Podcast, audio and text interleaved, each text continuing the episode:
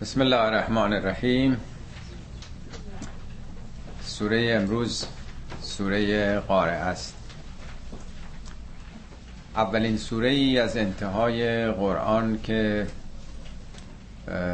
اشاره به تحولاتی است که در آستانه قیامت در عالم کهکشان ها و زمین اتفاق میفته البته در سوره قبلیش تکاسر اشاره به جهیم داشت. کلا لو تعلمون علم الیقین لترون الجهیم.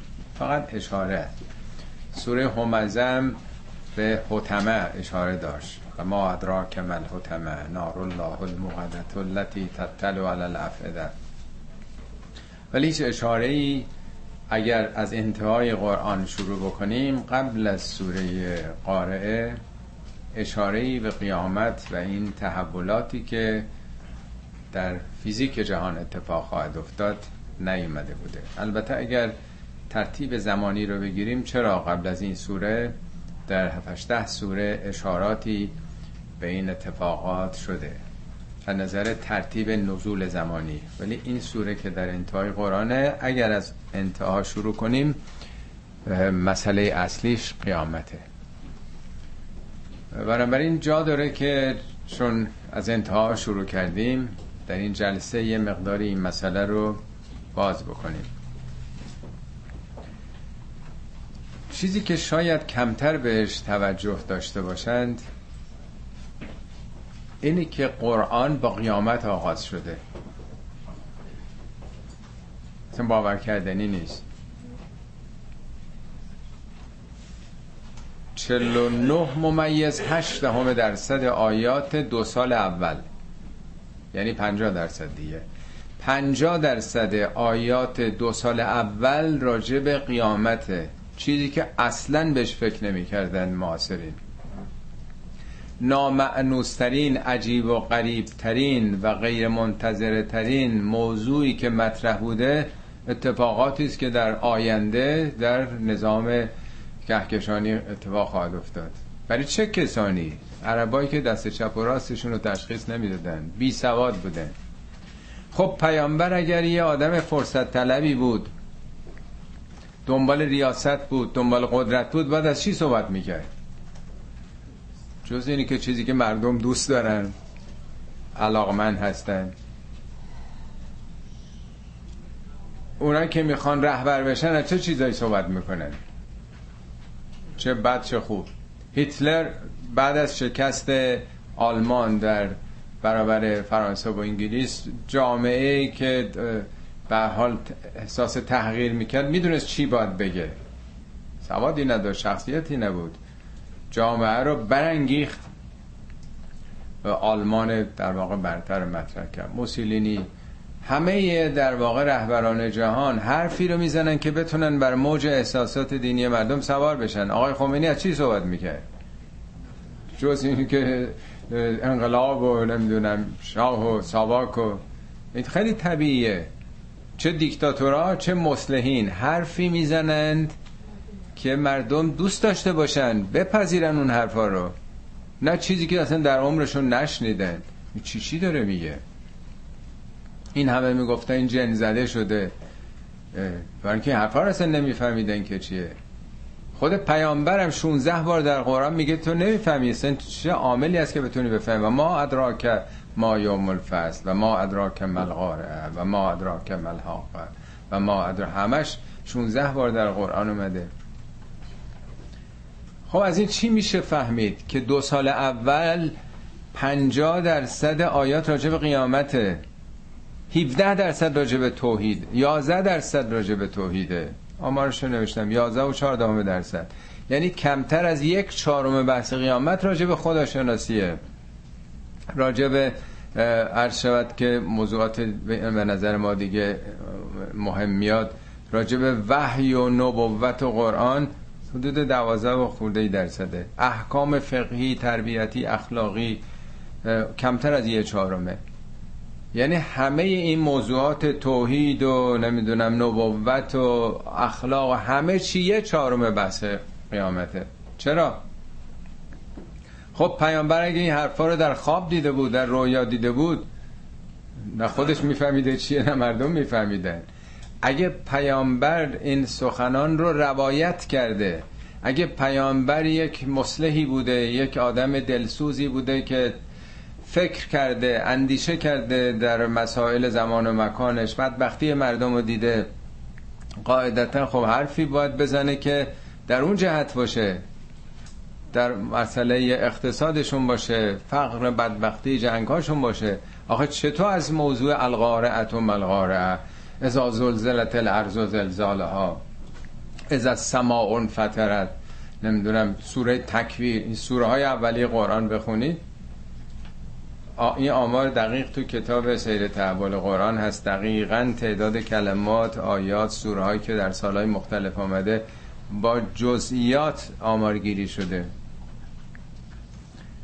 بنابراین خیلی خیلی مسئله قیامت مهمه. یعنی تا یه هشداری داده نشه تا گفته نشه که شما اینجا که نشستین مثل وضعیت یه هفته هیوستون سونامی داره میاد. اینجا زلزله داره میاد سیل داره میاد. صد کیلومتری شماست.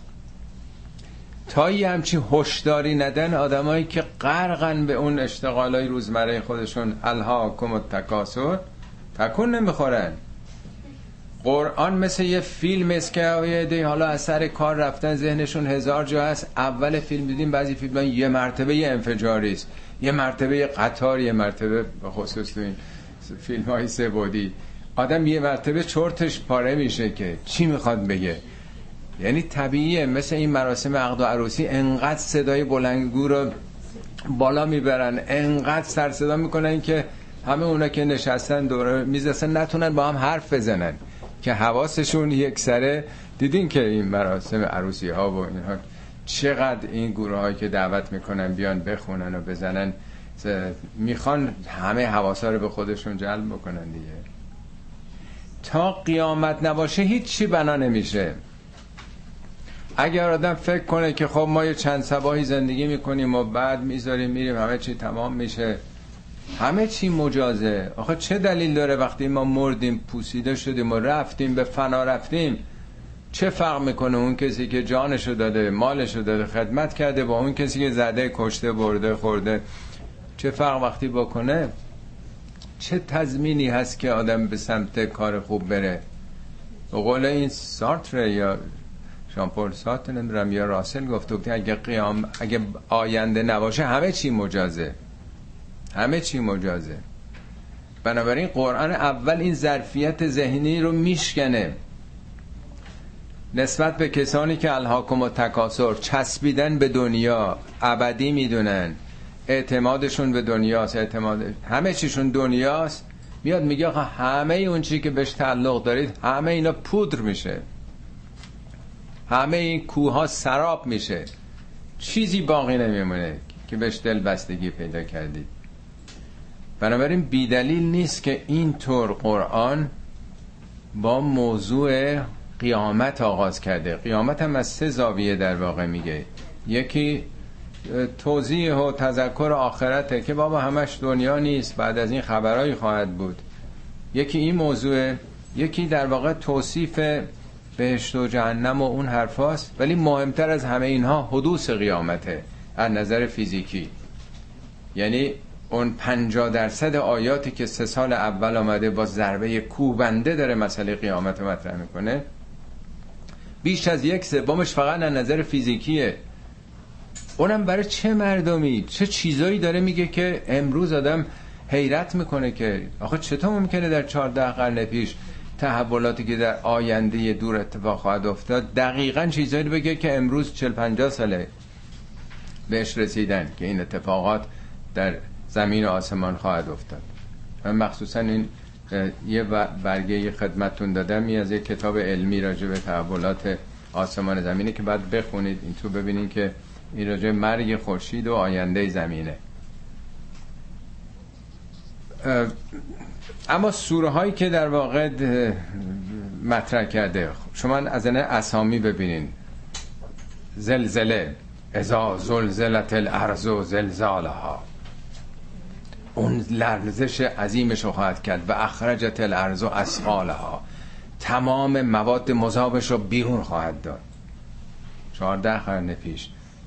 یا سوره حاقه الحاقت و ملحاقه و ما ادراک ملحاقه. مثل قاره است اونم همینطوری. حاقه یعنی میشه که حتما تحقق پیدا کرد. تثبیت شده. قطعی حق در واقع.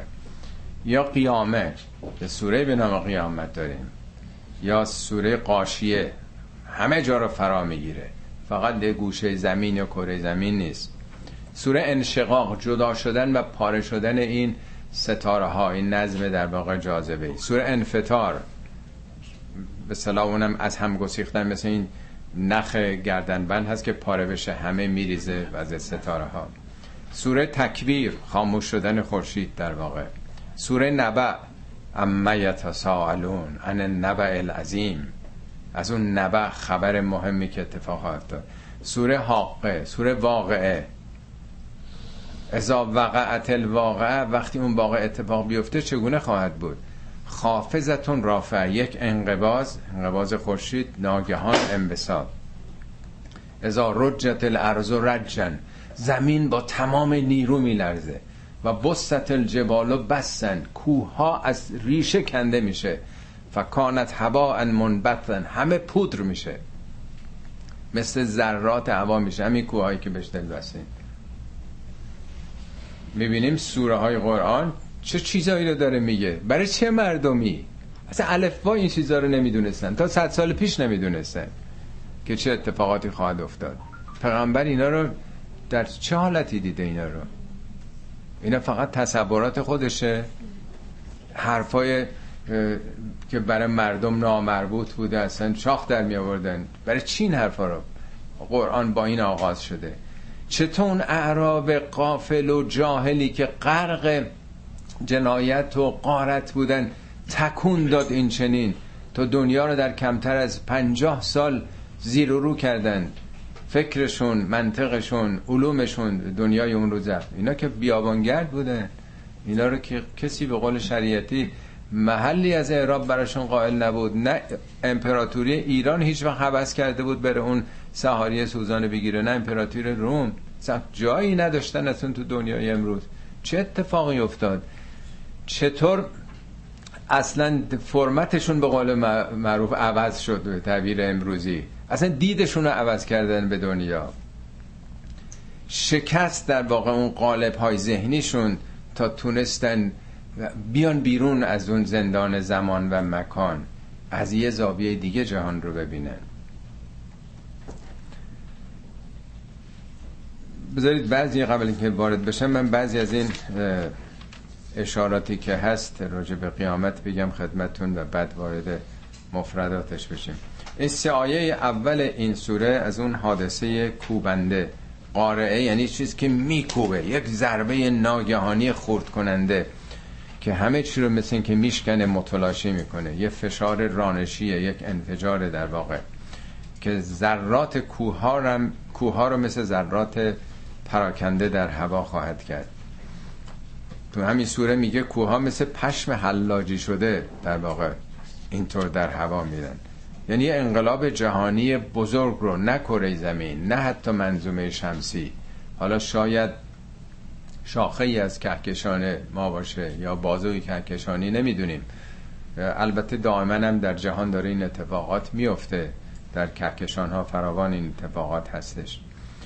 اسامی که گذاشته همطور کردم ارز کردم هر کدوم از یه زاویه است. سوره حق به دلیل حق و حتمی بودن این اتفاقه.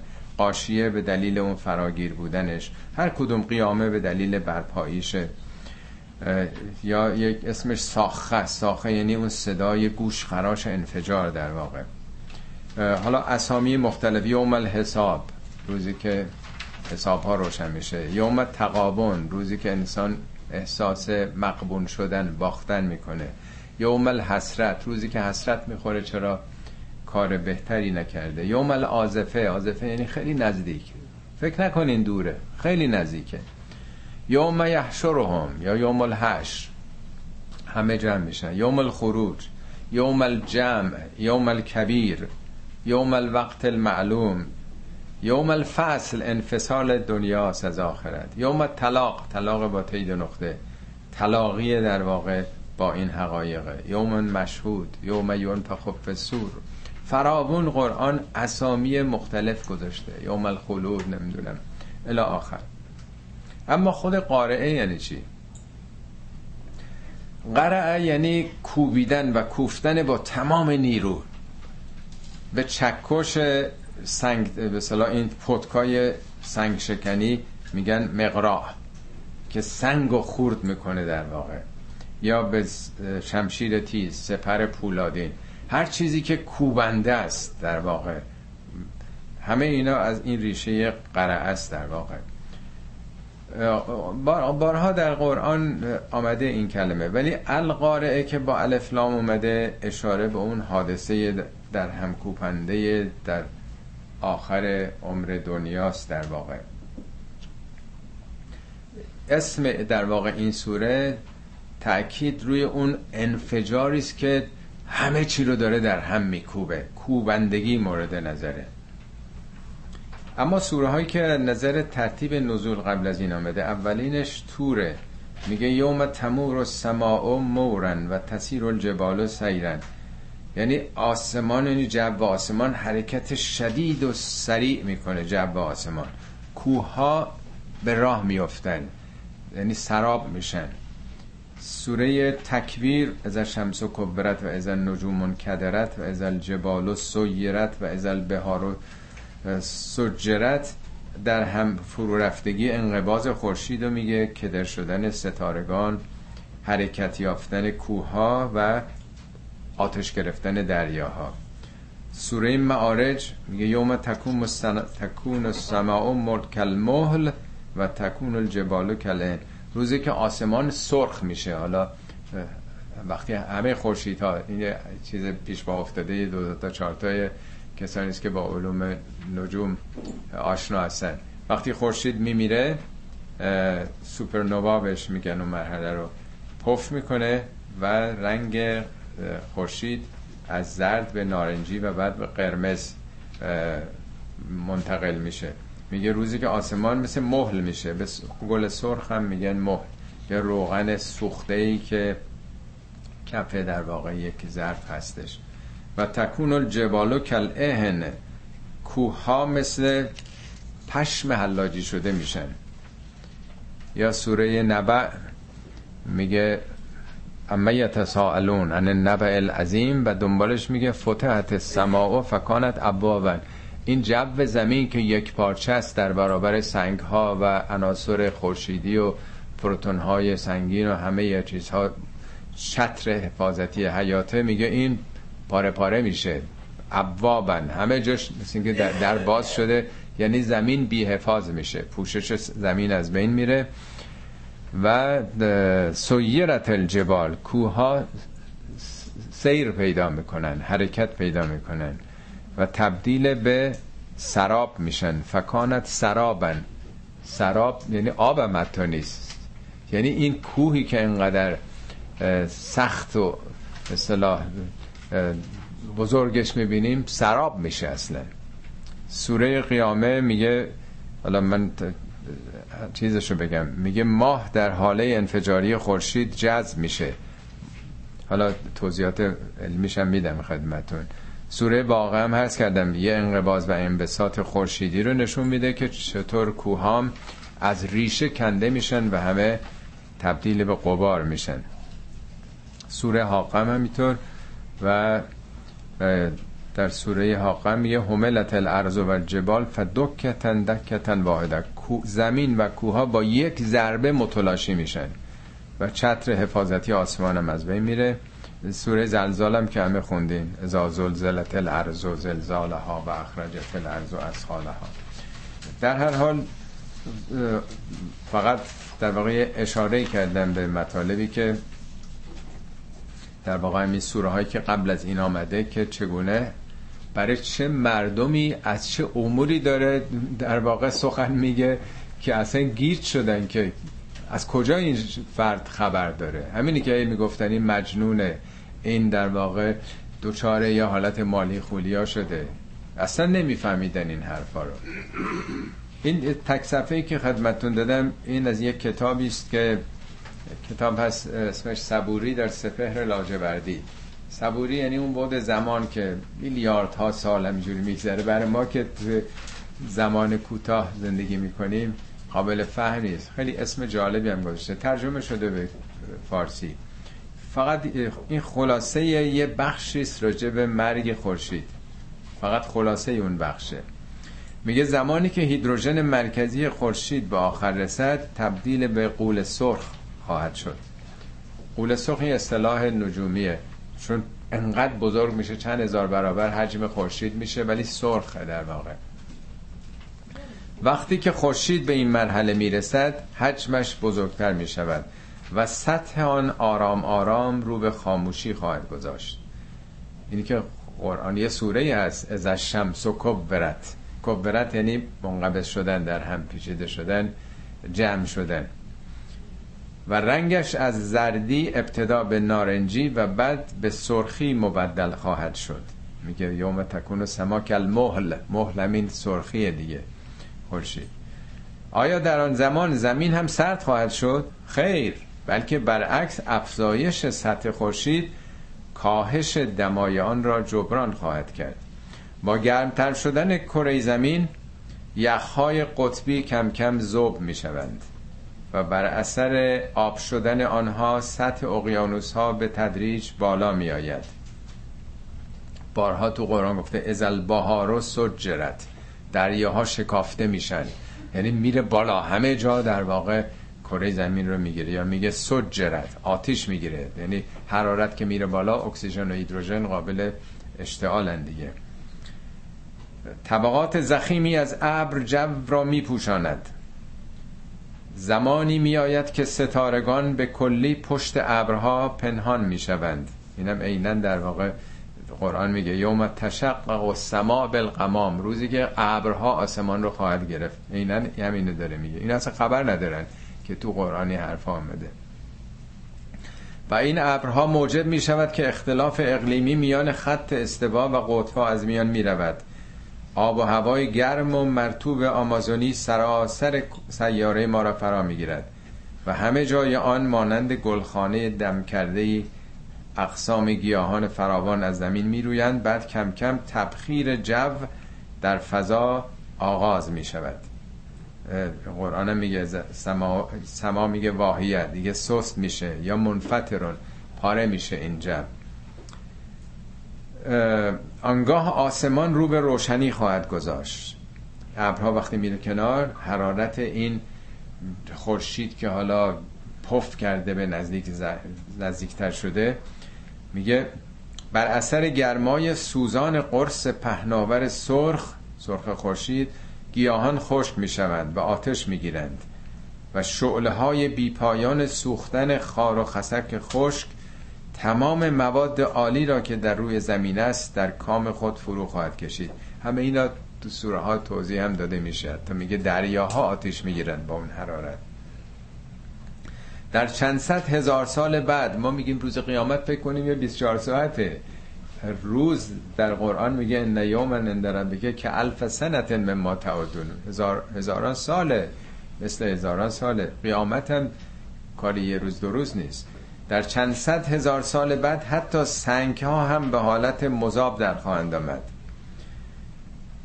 میگه نسیر و جبال این همه قرآن میگه که اونام در واقع زوب میشن دیگه. مواد آتشفشانی سوزان طبقه به طبقه شبیه آبشارهای لالفام از کوها سرازیر و در اعماق گودالهای قدیمی اقیانوس ها روی هم انباشته خواهند شد. چند بار در قرآن گفته که را میفتن کوها یا یه جایی تو قرآن هست میگه یسالون که انل جبال مردم از کوها در واقعا کوه هم در قیامت از بین میرن. یسالون که انل جبال فقل ینسفها ربی نصفن بگو از ریشه اینا کنده میشه. فیزرها قاعا سفن زمین رو می‌بینی که تمام پستی بلندیاش از بین رفته. لا ترافی ها اوجن ولا امتن کوچکترین پست و بلندی نمی‌بینی در روی زمین. میگه زمین زمین دیگه خواهد صاف سیغل خواهد شد. این طوفان شدیدی که میاد همه چی رو و جاذبه ای که تحت چیز قرار میده مثل ستاره های نوترونی یا ستاره بلک هول ها سطحش به اندازه یه میلیمتر هم حتی اینجاش بالا نیست. عجیبه که این سخنان کیک گفته شده در واقع که همه اینا می‌بینیم دقیقا مطابق کتاب های علمی است تو این زمینه. شکم سرخ خورشید دم به دم بالا خواهد آمد و در اثر تلاطم هایی که در درون این شکم آغاز شده باد وحشتناکی برا خواهد افتاد. قرآن میگه یوم تمور و سماع مورن و تسیر الجبال و سیرن. مور یعنی حرکت شدید. یعنی این جو اصلا مثل یه چیز شدید گذاشته باشن. به کلی این جو زمین از بین میره. با برخورد این باد به سیارات میانی مانند عطارد، زهره، زمین و مریخ این احتمال وجود دارد که همه آنها بلا فاصله به بخار تبدیل شود عینا اینا رو گفته تو همین سوره می‌خونیم. و به سوی فضا پر خواهند کشید و روزگاری بعد خروج و خالی شدن ماده با حرکتی بسیار شدید و تکان دهنده همراه خواهد بود. القارعت و ملقارعه عینا می‌بینیم مثل این که ترجمه این کلماته. خود اصل اون کتاب ببینیم که بیشتر باز کرده. این شاید خلاصه ده صفحش هست. خب سوگند در واقع یا اولین کلام این سوره همینه. القارعتو با الفلام اومده همطور که ارز کردم در واقع اشاره به اون حادثه مشخصه. مل قارعه. چیه؟ فکر می‌کنی چیه اون قارعه؟ اون کوبنده. و ما ادراک مل قارعه. به پیامبر داره میگه ارز کردم 16 بار در قرآن درباره پدیدهایی که مربوط به طبیعت آینده طبیعت یا قیامت حتی به پیامبر میگه که ما ادراک ما یوم الدین. تو اصلا چه یعنی چه عاملی می‌تونه تو رو درک بکنی که چیه اینا. از کردم یه بار یادتونه از کردم بچه دو سه ساله سه چهار ساله از شما می‌پرسه که کامپیوتر چیه؟ شما میگین و ما ادراک مل کامپیوتر. که خب نمی‌دونه اون اطلاعاتشو نداره. ما ادراک مل اینترنت مثلا. یا ما ادراک ما یوم الفصل ما ادراک مل قارعه ما ادراک مل حتمه حتی خود پیامبر که گیرنده این وحی می‌خواد به مردم بگه برای او قابل درک نیست. آقا چطور ممکنه که این حرفا سخنان پیامبر باشه؟ چطور ممکنه که درک و دریافت و روایت و قرائت و رؤیت و نمی‌دونم این حرفای او باشه؟ چیزایی که خودش هم درک نمی‌کرده. فقط معمول بوده بگه این اتفاقات خواهد افتاد. بدونید این زمینی که بهش چسبیدید انقدر ناپایداره. و ما ادراک ملغاره نتیجهش فقط این میشه. یوم یکون الناس کالفراش المبثوث. مردم مثل فراش خواهند شد فراش المبسوس فراش از همون ریشه فرش دیگه. معناش یعنی گستردگی پخش شدن. فرش هم که یا زیلو و فرش میندازن پخش میشه دیگه. به پروانه هم تو قرآن این فراش المبسوس فراش رو به معنای پروانه گرفتن. پروانه چون دیدین یه بال خیلی نازک یه دهم میلیمتر داره وقتی باز می‌کنه حالا از جهت به اصطلاح گستردگیش و از نظر نقش و نگار بودنش مثل فرش دیگه قالی رنگین در واقع. همسرم حالا چه شوهر چه زنم میگن فرش دیگه نیست میگن تجدید فراش کرده. یعنی در واقع زن و شوهر هم برای هم مثل فرش انداختن گستردگی یعنی زندگی رو قابل اسکان قابل به اصطلاح ستل دان کردن. یه وقت اصلا در حال تحرک یه جا دیگه مقیم میشه ستل دان می‌کنه دیگه. یعنی زندگی بخشیدن زن و شوهر باید هر دو برای هم دیگه زندگی رو قابل تحمل بکنن دیگه. میگه که خداوند این عشق و محبت رو قرار داده تسکنو الیها آرامش و سکنا بگیرید. حالا این تشبیهی که در سورهای مختلف با تعابیر مختلف کرده. اینجا میگه مثل پروانه های پراکنده. دیدی یه چراغی وقتی که جو روشنه بدون هدف همه دارن میچرخن دور بر خودشون؟ حالا تو هر سوره ای به گونه ای هر وقت این آیات مربوط به تغییرات و تحولات فیزیکی آینده میشه و بعد میره سراغ مردم. که مردم چه حالتی خواهند داشت. درست دیدین بعضی از فیلم هایی که به میلیون ها میلیارد ها پروانه از تخم در میان چجوری تو آسمان دیدین؟ بعضی از فیلم های علمی. پراکندن یا از توی ماسه های ساحل این لاک پشتا در میان پراکنده دارن میرن به سمت در واقع دریا. همجی نمی‌دونن که کجا دارن میرن ولی یه نیرویی داره اینا رو می‌بره. قرآن دقیقا راجع به انسان ها میگه که سوق دارن پیدا می‌کنن به یه سمت و سوی. یا ماهی های سمن که در الاسکا اون طرف ها تخم میریزن. اینا پخش میشن در جهان در اقیانوس ها یوم یکون الناس کالفراش المبثوث و تکون الجبال کالاهن المنفوش. کوها چی خواهند شد؟ کوهایی که فکر می‌کنیم اینا دیگه چی به بزرگی و استحکام اونا نیست. اهن به در واقع پشم رنگین میگن. کل اهن المنفوش. منفوش نفشه یعنی پراکنده شدن جدا شدن. ببینید اهن که پشم میگن به پشم پنبه. اینایی که پنبه زنی می‌کردن یادتونه تو ایران چی بهشون می‌گفتن؟ علاف بله. وقتی که به صلاح با این چیزشون می‌زدن این پشما اصلا این علافی برای چیه؟ حلاجی بله گفتون علاف بله علافی جوری دیگه است بله.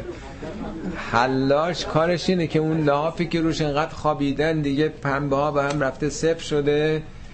دیگه لابلا دیدیم پنبه میچسبه لاش دیگه هوای سردم میاد دیگه هوا گرمش هم میره. اینو که می‌زنن الیاف از هم جدا می‌کنن یا پشم و پنبه رو. برخلاف نساجیه که این الیاف رو سعی می‌کنن به هم دیگه گره بزنن که تبدیل به یه نخ بشه محکم بشه. این برعکسه باز می‌کنه. میگه کوها این استحکامش از هم باز میشه در واقع. شما اگه چی بگم سنگ سربم اگه بذارید زیر میکروسکوپ می‌بینید همش هواست. حالا از سربم سنگین تر خیلی هستش. به نظر ما سنگین میاد. یکی از دانشمندان میگه که به نظر شما همینطوری که یه میخو وقتی که رو چوب میکوبید تراکم به صلاح این اتم های آهن میخ بیشتر از چوبه بنابراین این داخل اون میره. ولی وقتی همه این هم زیر میکروسکوپ بذارید 99.9 درصدش خالیه چیزی نیست. بنابراین وقتی که این نظام جاذبه برداشته میشه فاصله بین الکترون و پروتون و نوترون اینها اصلا تغییر می‌کنه وقتی نظام جاذبه ای عوض بشه. این کوهام در واقع میشه سراب اصلا. همه اجزایش از همدیگه متلاشی میشن. اتفاقا جای دیگه قرآن میگه که همطور که عرض کردم میگه که یوم تکون تکون این سوره معارج آیت 8 و 9 یوم تکون السماء کالمهل مهل مثل گل سرخ مثل روغن سرخ شده یا خاک رس قرمز در واقع. و تکون الجبال کل اهنه یعنی وقتی که فضا سرخ میشه در اون حاله خورشیدی حاله داغ سوزان سوپرنوای خورشیدی وقتی قرار می‌گیریم خب معلومه دیگه خورشید کوها دیگه با این جاذبه فوق العاده و حرارت دیگه چیزی ازشون نمیمونه. اون آیه هم خوندم سوره تاها آیه آیه 105 تا 107 میگه از تو راجب کوها می‌پرسن بگو از ریشه کنده میشن همه پست و بلندی های زمین از بین میره. خب حالا اینا تا اینجا اشاره است به این تحولات. هدف این نیست که به ما درس نجوم و نمی‌دونم کوهشناسی و آینده و مرگ زمین و خورشید رو بخوایم بررسی کنیم. راجع به انسان هاست فاما من ثقلت موازینه در این شرایط اگر کسی موازینش سنگین باشه موازین میزان هم در واقع به ترازو میگن و هم به سنج... ترازو چون وسیله سنجشه دیگه اندازه گیری و سنجشه. و هم در واقع حالت مجازی داره ارزش انسان ها این چند تا آیه از قرآن مثلا میگه اونایی که آیات من رو نادیده گرفتن قیامت رو انکار کردن فلا نقیم و لهم یوم القیامت وزنن. وزنی بر اونها برپا نمیشه. کاری نکردن. وزن نه به معنای چیزی که مادی باشه. یا در سوره 21 آیه 47 میگه در روز قیامت نزع الموازین القسط. میزانهای قسط رو ترازوهای قسط. باز نه این ترازو یعنی سنجش های عادلانه به کار برده میشه. فلا تظلم نفس شیئا. به هیچ کس کوچکترین ستمی نمیشه. ان کان مثقال حبت من خردل اتینا بها. اگه به سنگینی دانه خردلی هم کاری کرده باشید به حساب میاد. و کفا بنا حاسبین. همه چیز در نظام خدا رو حسابه. شبیه این آیه که هر کی سبک باشه اعمال سنگین باشه در جای دیگه این قرآن هم اومده. سوره اعراف آیت 89 میگه سنجش در اون روز به حقه. و من سقلت موازینه فاولائک الذین خسروا انفسهم. کسانی که سبک باشه وزنشون خودشونو باختن. خودشون خسران بردن. اونا هم که سنگین باشه به سعادت رسیدن. سوره مؤمنم مؤمنونم همینه میگه. فمن سقلت موازینه فاولائک هم المفلحون. اونا شکوفان شدن رستگار شدن. هر کسی که خفت موازینه اونا به نفس خودشون زیان زدن. حالا اینجا میگه فاما من سقلت موازینه فهو فی ایشت راضیه. اونا در یک عیشنی زندگی در یه زندگی رضایت بخشی هستن. چیزی که راضی بشن. این دیگه خیلی کلیه دیگه. هر چیزی که انسان بخواد.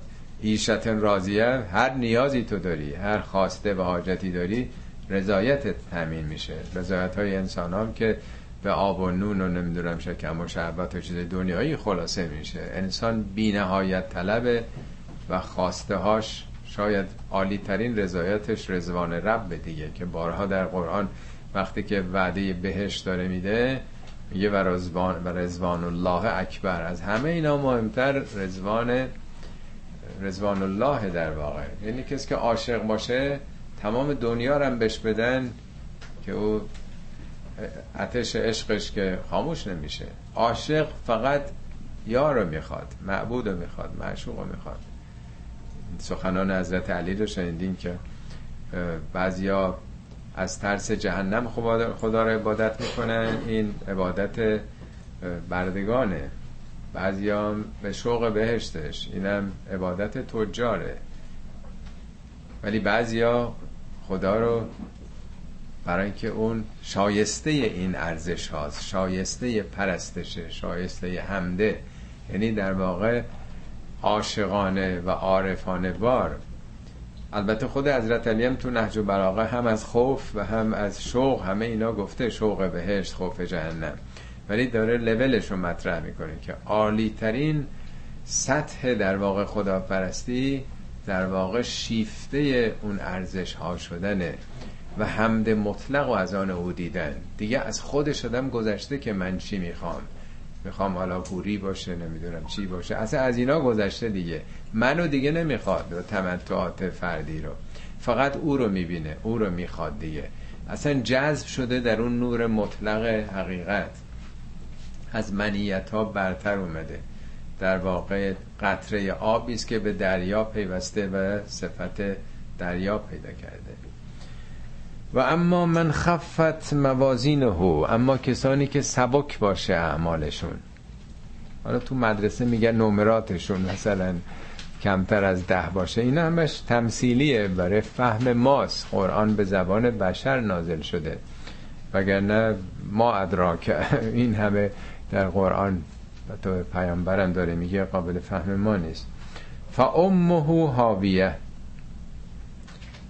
ام اصلش یعنی مادر. ولی از اونجا که مادر پناهگاه فرزندانه. فرزندان از هر خطری به آغوش مهر و محبت او پناه می‌برند. این در واقع یه تمثیل لطیفیه یه تشبیه پناهگاهش کجاست که به دامن اون مادر پناه ببره؟ از مادر طبیعت مادر هستی از همه دور شده. کجا اون رو پناه میدن؟ امه هاویه امش حاویه است. حاویه چیه؟ و ما ادراک ماهیه. تو چه می‌دونی که ماهیتش چیه؟ به پیامبر داره میگه. بعضی ها گفتن نه به بندگان داره میگه. ولی ما ادراکه که مخاطب این وحی سال دوم سوم مخاطب پیامبر بود. یعنی حد اون ماهی چیز حاویه هم قابل فهم ما نیستش. ولی اگه بخوام به فهمش نزدیک بشیم حاویه از همون رشه هوا میاد. هوا. هوا مقابل هداست دیگه نیست. هدا هدایت. هوا یعنی سقوط. و نجم ازا هوا. ستاره وقتی که سقوط می‌کنه در درون خودش. کلمه هوا برین کتاب لغت. هوا یعنی سقوط. سقوط کردن. و المعتفکت و احوا. اون از اقوامی تمدنهایی که سقوط کردن زمینایی که در زلزله شد و در فرو رفتن. سقوط رو میگن. حاویه از همون ریشه هواست. هوای نفس یعنی چی؟ یکی هدایت نفسه که هوای نفسه یعنی تو سقوط کردی. هدایت بالا می‌بره. هوا سقوط میده انسانو. حاویه پس سقوطگاهه. اصلا نمی‌دونیم نمی‌تونیم در واقع بیان کنیم. به کجا می‌تونه پناه ببره؟ به سقوط در واقع. به عمق دره سقوط و خسران و زیان. ماهیتش برای پیامبرم روشن نیست. و ما ادراک ماهیه نارون حامیه. نارم نار نیست. نارون نکر است آتشی. یا آتش آتش دنیا نیست. در سوره قبل خوندیم. میگه نار الله الموقدت التي تطلع علی الافئده آتش برافروخته ای که از دلها زبانه می‌کشه. این آتش بیرونی که نیست. یعنی اون تأسف تأثری که ما برای ابد دیگه حیاتی نخواهیم داشت. تمام شد. عمر دوباره به ما نمیدند تمام اون فرصت ها و موقعیت ها از دست دادیم. اون آتش ظلم و ستم ها و دلهایی رو که سوزوندیم. کسانی که جیگر مردم آتیش زدن فرزندان اونا رو کشتن شکنجه دادن اینها در واقع به آتشی که خودشون برافروختند اون آتشی که از درونشون شعله می‌کشه گرفتار خواهند شد. بارها در قرآن آمده دو بار فکر کنم راجع به کسانی است که مال یتیم رو می‌خورن. میگه ان الذين یاکلون اموال الیتاما بال بالباطل یا بالظلم.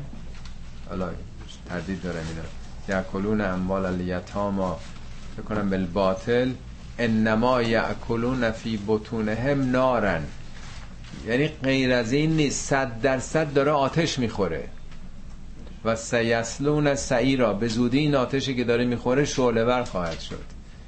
پس مال یتیم خوردن آتشی است که در درون می‌بریم. جای دیگه راجع به متولیان دین میگه.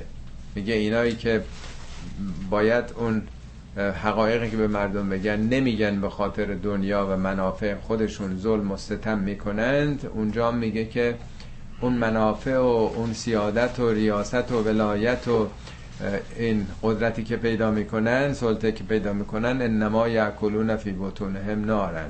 آتشی است که دارن می‌خورن. یعنی هم وعده به مبلغین و اولیاء متولیان دین داده که سوار ملت ها میشن آتش میسوزونن و هم به کسانی که مال یتیم رو می‌خورن.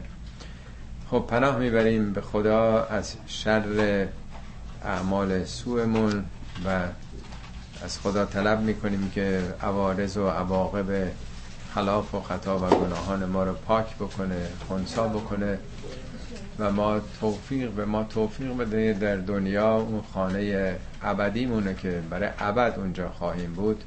با اعمال صالحه دنیاییمون آباد بکنیم و در معرض غفران و رحمت واسعی او قرار بگیریم.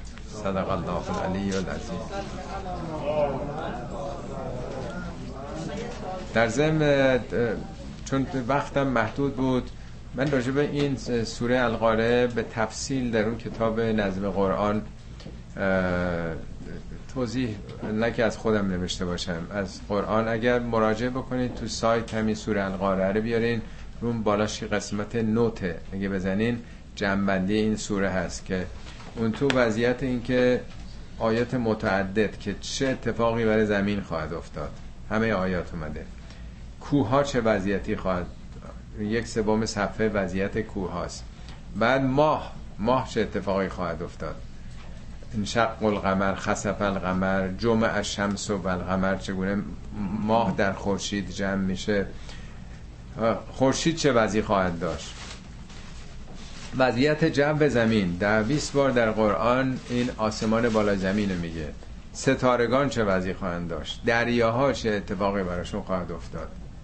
و نقش فرشتگان. همه اینا در واقع مجموعش آمده و بعد آخرش برانگیخته شدن از قبور خروج هش که در 20 آیه است که چه حالتی انسان هایی که حالا از خاک در میان چه وضعیتی خواهند داشت. یعنی همه اون اطلاعاتی که راجع به وضع کره زمین داره میگه برای اینکه اولا یه دیدی پیدا کنیم که اینقدر فکر نکنیم این زمین ابدیه. هم میشه فکر می‌کردن که جهان ابده. اینا مربوط به 50 60 سال 100 سال اخیره که شاید 200 سال اخیره که فهمیدن نه آقا نه کره زمین نه خورشید اینا ابدی نیستن. عمر محدودی همه اینا دارن. ولی در اون موقع داره گفته میشه برای اینکه حواستون رو جمع بکنید دامنتون رو جمع و جور بکنید و به حال آماده برای کار و تلاش و ساختن آینده باشین اگر مثلا اطلاعات بیشتری راجع به این سوره خواستین اون شرح و در اون جلد چهارم کتاب نظم قرآنه که در وبسایت هم در توضیحات این سوره همونطور که از کردم در قسمت نوت آمده.